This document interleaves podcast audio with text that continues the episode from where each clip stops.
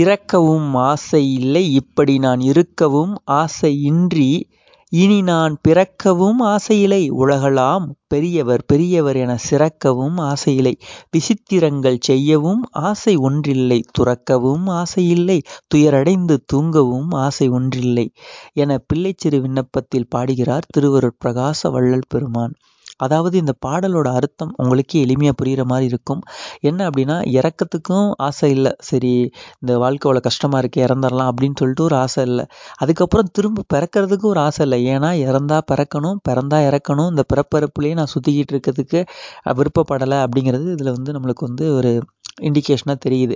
அதுக்கப்புறம் பார்த்தீங்கன்னா உலகமெல்லாம் அவரை வந்து பெரியவர் பெரியவர்னு சிறக்கிறதுக்கும் ஆசை இல்லை, ஏன்னா ஐயா வந்து ஒரு ஒம்பது வயசுலேயே வந்து பார்த்திங்கன்னா பெரிய புராணத்துக்கு பயங்கரமான ஒரு விளக்கம் கொடுத்து அந்த பேச்சு வந்து எல்லாராலையும் பேசப்பட்டுச்சு. அப்போ எவ்வளோ பேர் புகழ்ந்துருப்பாங்கன்னு பார்த்துக்கோங்க, ஒம்பது வயசு குழந்தை ஒரு விஷயத்தை இப்படி இவ்வளோ தூரம் சொல்ல முடிஞ்சிருச்சுன்னா அப்போ எவ்வளோ பேர் புகழ்ந்துருப்பாங்கன்னு பாருங்கள்.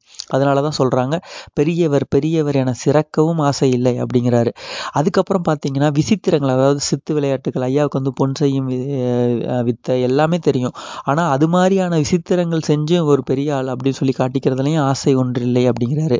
அதுக்கப்புறம் பார்த்தீங்கன்னா துறக்கவும் ஆசை இல்லை, இதெல்லாம் வெட்டலாம் அப்படின்னு சொல்லினே இது பண்ணலான்னு பார்த்தா துறக்கிறதுக்கும் ஆசை இல்லை, ஏன்னா என்ன இருக்குது துறக்கிறதுக்கு, எல்லாமே ஐயாவோட அந்த எளிமையான தோற்றத்தை பற்றி நம்மளுக்கே தெரியும். அப்புறம் பார்த்தீங்கன்னா சரி இதெல்லாம் இவ்வளோ டயர்டாகுது நம்மளை அப்படின்னு சொல்லிட்டு போய் தூங்கலாம் அப்படின்னு பார்த்தா தூங்கத்துக்கும் ஆசை இல்லை அப்படின்னு சொல்கிறாரு. அப்போ வந்து இறைவன் மட்டுமே கெதி அப்படின்னு சொல்லிட்டு ஐயா வந்து இருந்திருக்காரு, இறைவனை மட்டுமே சிந்திச்சிருக்காரு அப்படிங்கிறதுக்கு இந்த பாடல்கள் எல்லாமே நம்மளுக்கு ஒரு சான்று.